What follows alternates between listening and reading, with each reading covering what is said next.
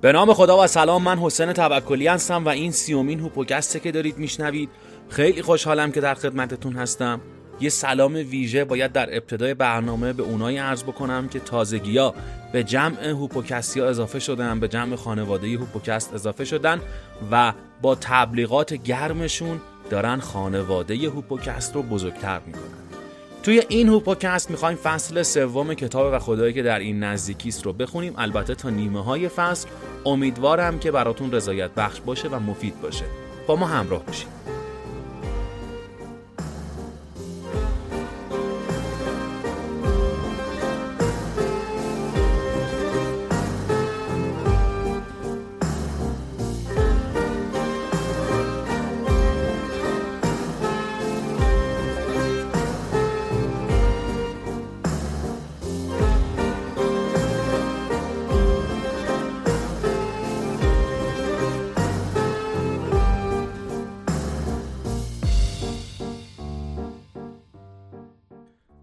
انسان در میان خیر و شر در اینجا قصد دارم نگاه کوتاهی به مفهوم کهن الگوی خیر و شر بیاندازم. مسئله که در طول تاریخ حیات بشر یکی از دقدقه های اصلی او بوده است. من می‌خواهم بین مفهوم خوب و بد و مفاهیمی مانند پاکی و راستی و ظلمت و شرارت تفاوتهایی قائل شوم. هر انسانی در قالب انسانیت خود می‌داند که شرارت جنایت، قتل، ظلم، تجاوز و نظایر آن اعمالی غیر انسانی و آسیب زننده به سایر انسانها تلقی می شود.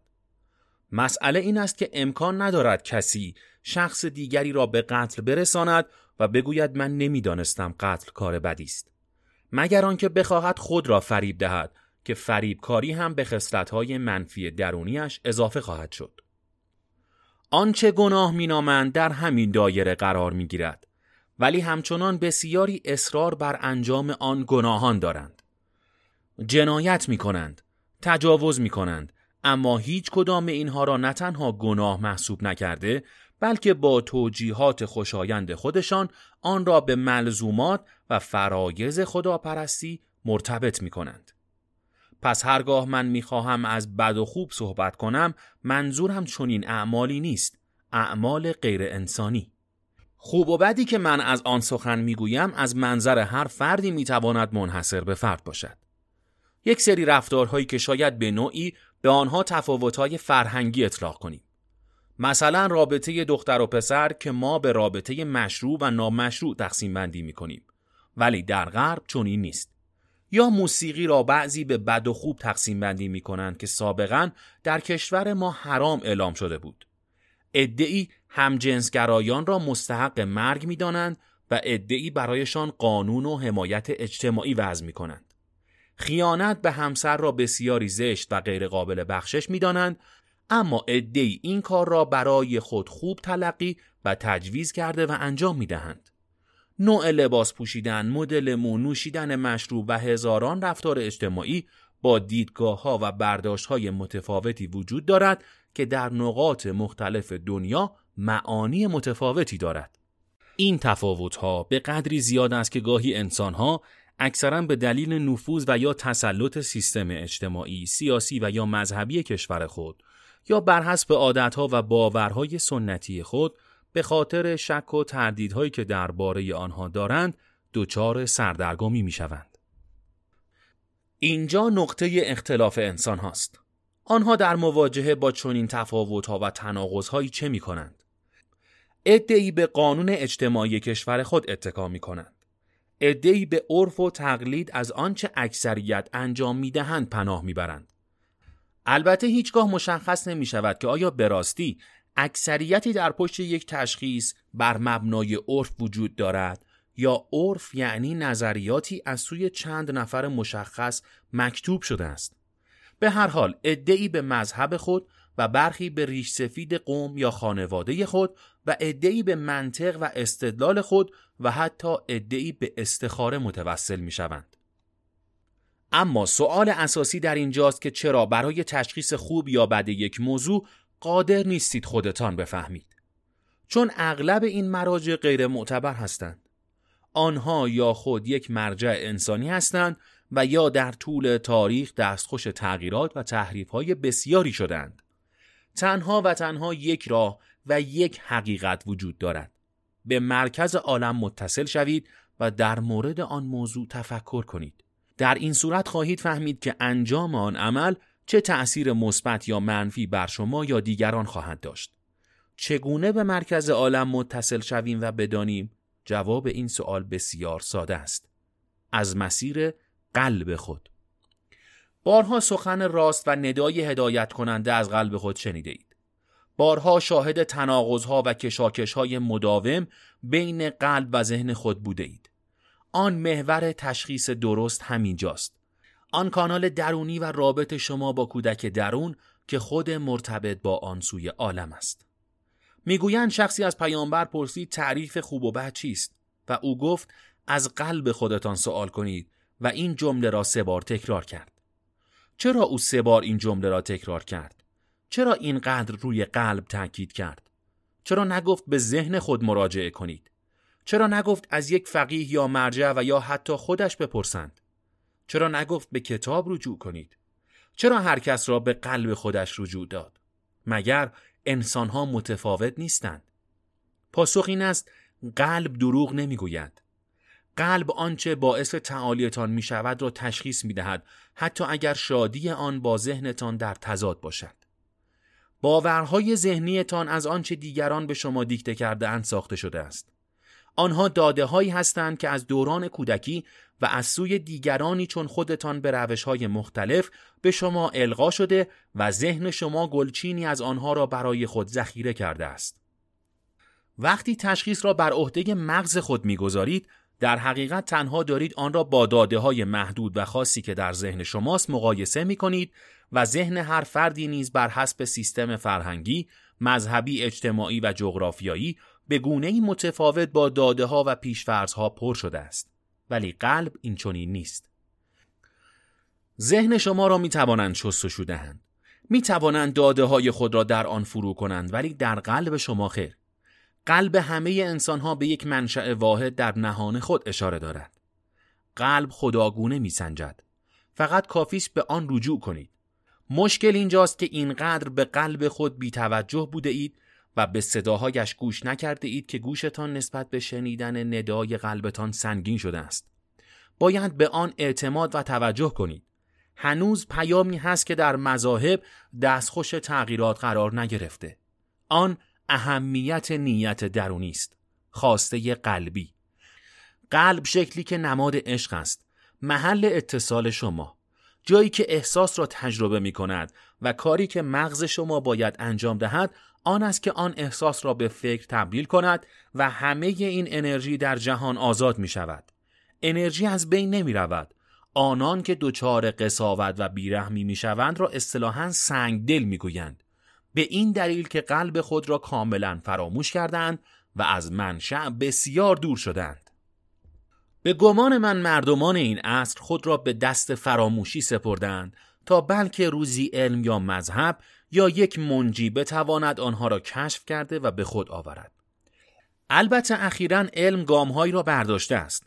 برخی متخصصین اعصاب در مورد اینکه قلب بیشتر یک ارگان هوش است تا دستگاه پمپاژ خون سخن گفتند. اکنون نیز علم اعتراف می کند قلب نیز همچون مغز دارای حافظه و هوش است و سلول ها و قده های عصبی آن همچون مغز است. در حقیقت از دید علمی قلب به نوعی عمل کردی همچون مغز دارد. گویی در داخل قلب یک مغز وجود دارد. علم می‌گوید آنچه که بیشتر مردم به آن واقف نیستند این است که در واقع میزان اطلاعاتی که قلب به مغز ارسال می کند بیشتر از آن چیزی است که مغز به قلب میفرستد. افسردگی، استرس، تنهایی، نگرش مثبت و سایر عوامل روانی و اجتماعی قلب را تحت تأثیر قرار می دهد و سلامت قلب نیز متعاقبا بر مغز تأثیر می‌گذارد.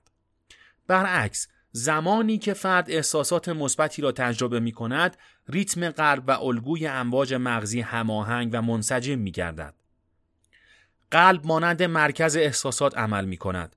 شما همگی حقیقت را می دانید ولی در باورش تردید دارید. مگر آن که آن را از زبان علم بشنوید یا مرجعی قابل اعتماد برایتان بگوید و یا در جایی با چشمان خودتان ببینید. ولی اکنون زمان تغییر رسیده است. دیگر انسانها باید متوجه یک اشتباه بزرگ بشوند.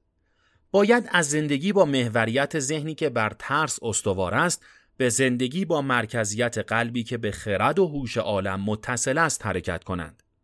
فقط کمی شجاعت می‌خواهد و ایمان و باور به قلب خود.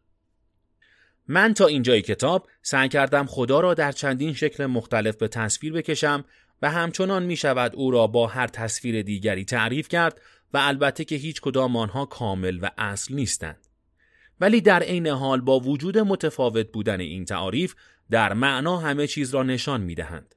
خدا را هر جوری که دوست دارید ببینید ولی باید آن را آنگونه که شایسته اوستید. قطعا در میان شما کسانی هستند که می‌گویند پس چرا خدا خودش را آشکار نمی کند؟ چرا از پس پرده برون نمی آید تا همه او را ببینند و ایمان بیاورند؟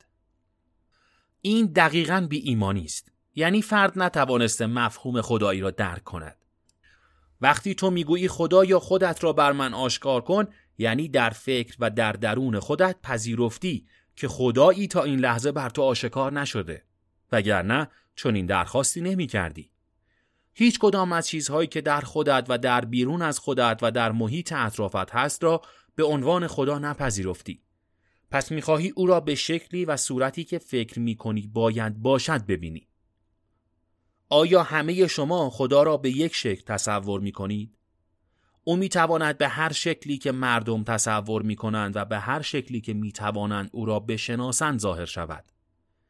هر کس از او تصور و ایدهی خاص دارد. حال چه می شود اگر او برای هر کس آنگونه که او تصور می کند آشکار شود؟ معلوم است. آنگاه یک خدا وجود ندارد. هزاران میلیون ها و میلیاردها خدا داریم. هر کس خدا را آنگونه که خود دیده است باور دارد و خدایی که برای نفر دیگر بر حسب تصورش ظاهر شده را قبول ندارد. اما با این حال هم اینها تنها جلوه های متعدد خداست.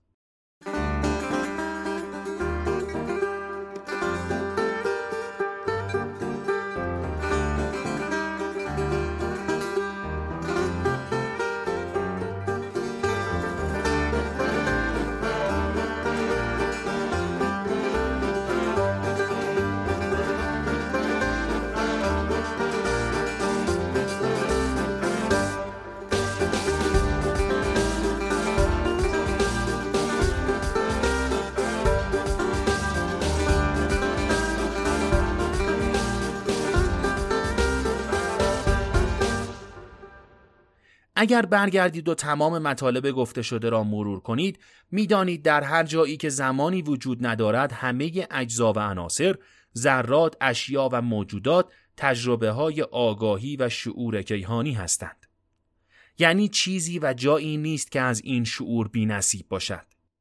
می‌دانید که همه ما در سلسله و توالی زندگی خودمان از عقب به جلو کاراکترهای مختلفی را آزمودیم و در حال آزمون هستیم و از آن سو همگی به هم متصلیم.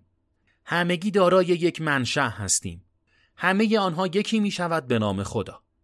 من این گونه می بینم که ما تکه ها و قطعاتی جدا از یک آینه اصلی و بزرگ هستیم که برای اتصال مجدد این قطعات در تلاشیم تا در نهایت پس از کامل شدن پازل بازتاب تصویر کل عالم باشیم. تصویر الهی چند بودی و چه بسا فراتر از آن. در عین حال چون خاصیت آینه یکسان است چه حتی قطعه کوچک از آن پس ما هر کدام از قطعات ریز و درشت این آینه همچنان به تنهایی نیز خود یک آینه هستیم و همان خصوصیات آینه بزرگ را داریم و همچنان تصویر عالم از طریق هر کدام از ما در حال باستاب است. هر کدام رو به سمتی داریم و منظره از خلقت را بازتاب می دهیم. بعضی بازتاب آنچه هستند که برایمان زیبا جلوه می کنند و بعضی آنچه شاید نازیبا باشند. ما تنها آینه هایی هستیم که تصویری با پیچیدگی های انسانی و ابعاد تو در تو را به نمایش می‌گذارد. این بسیار شبیه تصور و ایده است که اخیرا تحت عنوان تئوری جهان هولوگرافیک مطرح شده است. این تئوری وجود و ساختار جهان را بر چنین پایه‌ای به تصویر می‌کشد و آن را مشابه تکنولوژی فیلم های هولوگرافیک می داند که هر چقدر هم اجزای عالم را به قطعات کوچکتر تقسیم کنیم همچنان خصوصیات کل عالم اصلی در هر قطعه کوچکتر نهفته است. من آن عبارت پروردگار را که می‌گوید انسان را شبیه خود آفریده ام این گونه بیان می کنم نه با شباهت های سطحی یا ظاهری و فیزیولوژی. این ناپخته ترین و سطحی ترین تفکر بشر می تواند باشد که خود را محور سنجش و شباهت قرار دهد. کائنات یعنی خدا، عالم یعنی خدا. ما خودمان را جزی از این کل ابدی می دانیم. اینها تفاسیر ساده و قابل فهمی هستند. خدا را می توان نور دانست و این نور درون ماست. اگر زمانی که این کلمات و عبارات را می‌خوانید چیزی از درونتان زبانه می‌کشد و به سطح میآید اگر در درونتان احساس می‌کنید بزرگتر از ظرفیت فیزیکی خود هستید و این جسمتان است که در درونتان قرار گرفته است در این صورت شما در حال کشف آن انرژی و نور عظیم درونتان هستید. پیشتر گفته بودم که خدا را چگونه می‌بینم. او مانند خورشید بی وقفه در حال تابیدن است. او به سراسر عالم نور و حیات میبخشد. این نور و عشق به طور رایگان و بیوقفه تا ابدیت در حال انتشار و تابیدن و بخشیدن خود است. این ما هستیم که با انتخابهایمان، با اعمال و رفتارمان، با افکار و برداشتهای نادرست از فرایند زندگی چتری را در مقابل آن نور بخشنده باز می کنیم. شما با برافراشتن چترتان مانع رسیدن نور و ایجاد سایه و تاریکی روی جسم و روحتان شده اید. همانطور که نرسیدن نور آفتاب به بدن شما باعث بروز بیماری و ناراحتی هایی می گردد در این جهان نیز چتر خود را در مقابل نور الهی گرفته اید و سایه و تاریکی ایجاد کرده اید. وگرنه خورشید بدون انتظاری از شما بیوقفه در حال تابش است. بلا و عذاب و آنچه نیروی منفی و شیطانی می‌خوانید در حقیقت در اثر کمبود و نرسیدن نور و ایجاد مانع در برابر تابش نور عشق به وجود آمدند. خروج از این وضعیت و لذت بردن از روشنایی عشق راه حل ساده ای دارد.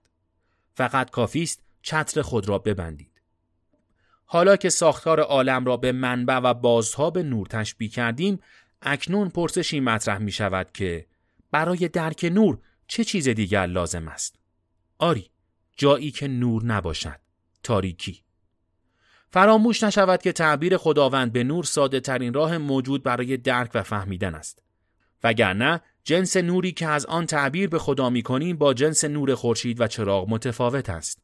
آن نور دارای انرژی، هوش و عشق محض است. در حقیقت تاریکی وجود ندارد، بلکه تاریکی در اثر عدم نور است. شما می توانید به جایی نور بتابانید و آنجا را روشن کنید. اما نمی توانید به جایی تاریکی بتابانید چون تاریکی اصلا وجود ندارد اگر جایی را از نور محروم کنید آن را در تاریکی فرو می‌برید تاریکی به خودی خود وجود ندارد ولی شما از آن می ترسید. از ذات تاریک می ترسید. این ترس است که زاییده و خلق شده توسط تاریکی است که خود وجود ندارد و این دوگانگی و تضاد را خالق یکتا و طراح این صحنه به وجود آورده است. او شما را شرور و ذاتا پلید نیافرید. برای چنین بازی بزرگی ترس را به عنوان نقطه مقابل عشق قرار داد. شیطان هم چنین است. شیطان به عنوان یک موجود به آن صورت که مذاهب و یا حتی شیطان پرستان ادعا می کنند موجودیت ندارد. این فقط خداست که وجود دارد و جایی که نور خدا بر آن نتابد تاریکی خود را نشان می دهد. تاریکی یا شیطان به خودی خود ماهیت و موجودیت ندارند بلکه بر اثر کمبود ایمان مانند لکه های بیماری دیده می شود. آنکه در ظلمت قوتور می شود به مانند کسی است که در یک اتاق کاملا تاریک سردرگم و پریشان خود را به در و دیوار میکوبد و از این رو خود آسیب می بیند و به دیگران نیز آسیب می رساند. تاریکی مطلق و عدم توانایی شناختش از محیط وحشت او را بیشتر می کند. او در تاریکی از هیچ برای خود همه چیز می سازد. او به تاریکی هویت و قدرت می دهد و شیطانی از آن به وجود می آورد که توانایی مقابله به مثل با خدا و جنگ و ستیز با او را دارد. حال آنکه آنجا که او ایستاده در حقیقت هیچ چیز نیست. او فقط آنقدر غرق در تاریکی و ترس و وحشت شده که از تاریکی یک هستی برای خود ساخته است. اگر فقط کورسوی از نور به درون اتاق تاریک بتابد می تواند در خروج را پیدا کند. ولی او نمی تواند با تاریکی کاری کند. نمی تواند از آن استفاده کند. چون اصلا چیزی وجود ندارد. تاریکی انرژی نیست. فقط نیستی است. نیستی نور ایمان که انرژی فوقالعاده عظیمی دارد. تاریکی نمی‌تواند در حضور نور تداوم پیدا کند. پس تاریکی حراس آور نیست. اگر نور باشد از شما در برابر تاریکی محافظت خواهد کرد. اگر به انرژی و قدرتش ایمان داشته باشید.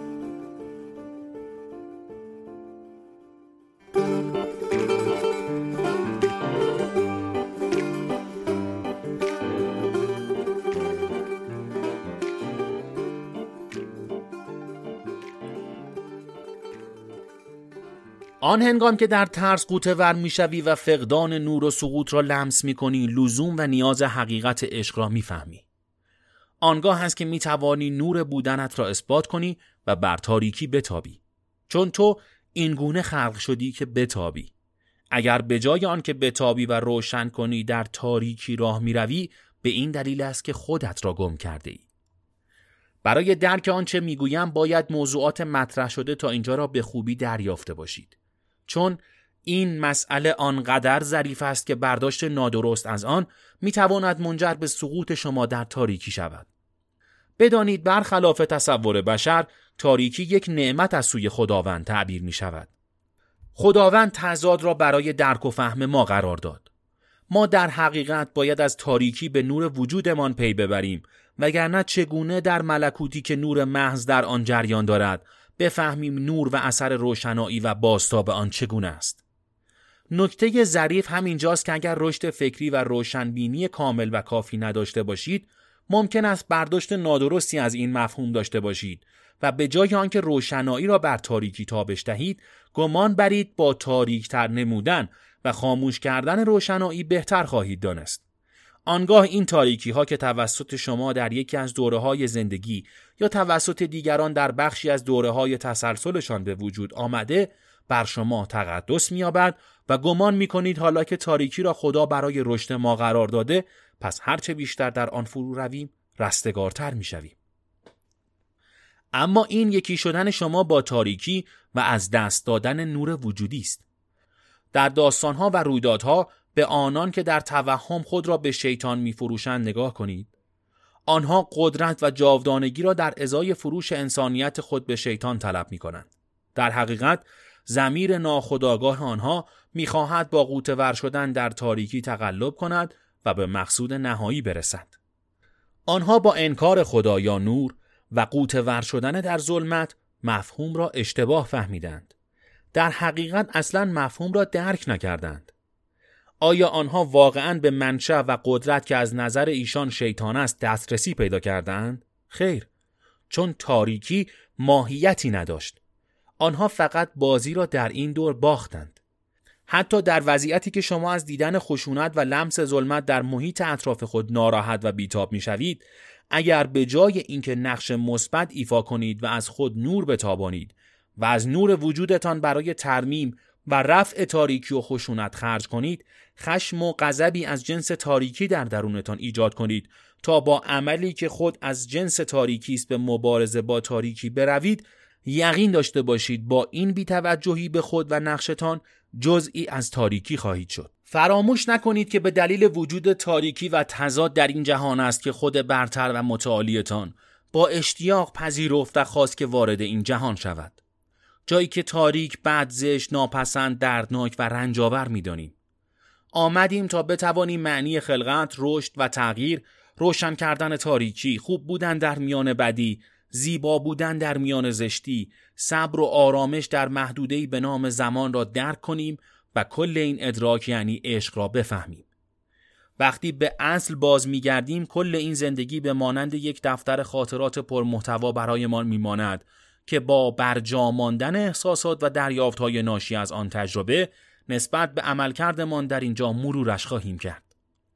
یک انسان معمولی وقتی بدی، بیرحمی و خشونت را از انسانهای دیگر می‌بیند آشفته می شود و حتی اگر خودش نقش مستقیمی نداشته باشد در درونش آرزوی نابودی و تنبیه آن خطاکار را دارد چون ذهن مقایسهگر و خواهی دارد که بر مبنای آن تصمیم می گیرد. ولی یک انسان متعالی در مواجهه با آن بدی و زشتی می‌داند که قطعا خوبی و زیبایی و بخشش هم به عنوان نقطه مقابل آن زشتی می تواند وجود داشته باشد.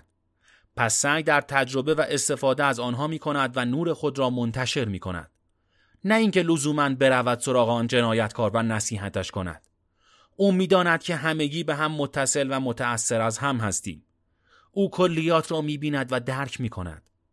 پس اگر در محیط اطراف خود به مورد مشابهی برخورد کرد اگر به فردی رسید که معنی خوبی و مهربانی و بخشش را نفهمیده به او میبخشد به او محبت و نور را نشان می‌دهد. اگر آن سوی دنیا جنایتی رخ دهد همگان آن را بد می‌دانند. همینجا کنار ما هم اگر رخ دهد بد خواهد بود و ما می توانیم با انتشار آنچه خوب میپنداریم تجربه متقابلی به آنچه بد میپنداریم بدهیم. بگذاریم آن فردی که به نظر شما در تاریکی فرو رفته متوجه نور شود و بفهمد مقابل بدی که شاید از نظر خود او خوب به نظر می آید چیز دیگری وجود دارد. وقتی کاری بد است کار خوب معنی پیدا می کند. وقتی فردی الگوی منفی شناخته می شود شما می توانید الگوی مثبت و زیبا بودن را جستجو کنید و خود را خوب بروز دهید. آنچه در دنیا شر و بدی مینامید را محکوم نکنید. بلکه به عنوان نقطه روشن در قلب تاریکی از خود سوال کنید برای تغییر این رویداد چه کاری می‌توان انجام داد؟ در این صورت آنچه در بیرون از شما به عنوان رفتارتان رخ می‌دهد به واسطه چیزی است که در درون شما در حال رخ دادن است و اگر آگاهی ما به اندازه کافی برای تغییر چیزی که خرد جمعی به وجود آورده نیست پس باید از آن عبور کنیم.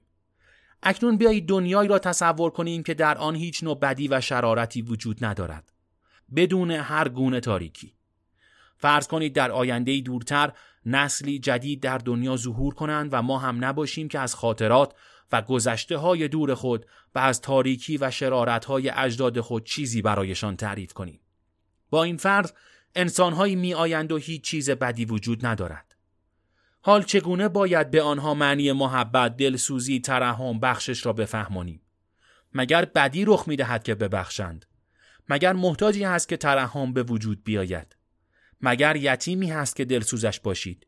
مگر اصلا کسی نیاز به محبت دارد؟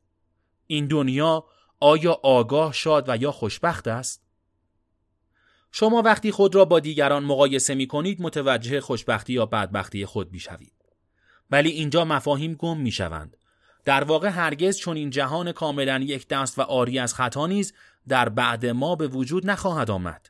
چرا؟ حلقه های سنجاق قفلی را که فراموش نکرده اید. گفتم که تعداد حلقه های هر نفر می تواند بر حسب تعالی سازنده اش باشد. مشخص نیست من چند بار به اینجا آمده ام و بازگشتم تا سرانجام به نقطه‌ای که اکنون هستم رسیده و مفهوم تاریکی را به عنوان یک هدیه الهی در جهت ارتقا و رشد درونی خود بپذیرم. شما همچون این روندی را طی کرده اید. مشخص نیست چند بار آمده اید و آیا دوباره باز خواهید گشت؟ چند نفر و چند روح در این توالی ها در گردش هستند. گمان نکنم قابل شمارش باشد. چه نتیجه ای می گیرید؟ آن مثال بادکنک و انتخاب زمانهای متعدد را به خاطر بیاورید. همواره در طول زمان روحهای گوناگون با درجات گوناگون هر کدام از نقطه ای وارد می شوند و تجربه های خوب و بد کسب می کنند. آنها لزوما هیچگاه همگی همزمان با هم نیامدند و همزمان با هم به تعالی نمی رسند. یکی با یک حلقه و یکی با هزاران حلقه. پس هر نقطه ای از زمان را هم که انگشت بگذارید هم تعدادی به حلقه آخر رسیدند و با درک بدی و تاریکی از خود نور تولید و به اطراف پخش کرده و در اوج و درون این همه تاریکی شادمان می گردند. چون دیگر متوجه تاریکی که وجود ندارد نیستند بلکه متوجه نور خود هستند که واقعی است و هم از آن سو دیگرانی هنوز هستند که در حلقه های ابتدایی کسب تجربه خود هستند و نمی توانند تمایز صحیحی بین بد و خوب بدهند. پس منتظر یک دنیای آری از رنج و اندوه، دنیای فاقد از هر گونه انرژی منفی، دنیایی به طور مطلق متعالی در این مرحله از بازی نباشید. چون در این صورت در همان موقعیت آرزو داشتن میمانید و هیچ پیشرفتی نمی کنید. درک کنید که اکنون در چه ساعت و چه دنیایی حضور دارید. نمی توانید همه تاریکی ها را از بین ببرید. چون آن همه دیگرانی هستند که هنوز نمی‌دانند. شما باید خودتان را بتابانید تا بلکه آن کس که در ظلمت گیر افتاده با کورسویی که شما تابانده اید در خروج را با تلاش خود بیابد. شما در این زنجیره انسانی یک تغییر ایجاد می کنید. خودتان را بالا می برید. باید متوجه بشوید چگونه با زیباترین شکل در میان چنین تاریخانه ای تجلی یابید. باید از فرصتهایی که در تضادها در اینجا به وجود می آورند استفاده کنید. باید تجلی یافتن همچون خدا را تجربه کنید. آیا اکنون در درون خود متوجه نگاه های متفاوت دیگری غیر از آنچه تا کنون به عنوان پیشفرض ذهنی داشتید شده اید؟ آیا اکنون می توانید به جای خشم و انزجار درونی از یک عمل غیر انسانی در اطراف خود تجربیات و تأثیراتی ایجاد کنید که در آینده و حتی زمانی که شما نیستید احتمال بروز رویداد مشابهی کمتر شود؟ آیا می توانید کلید لامپ درونتان را اکنون و در این تاریکی پیدا کرده و فشار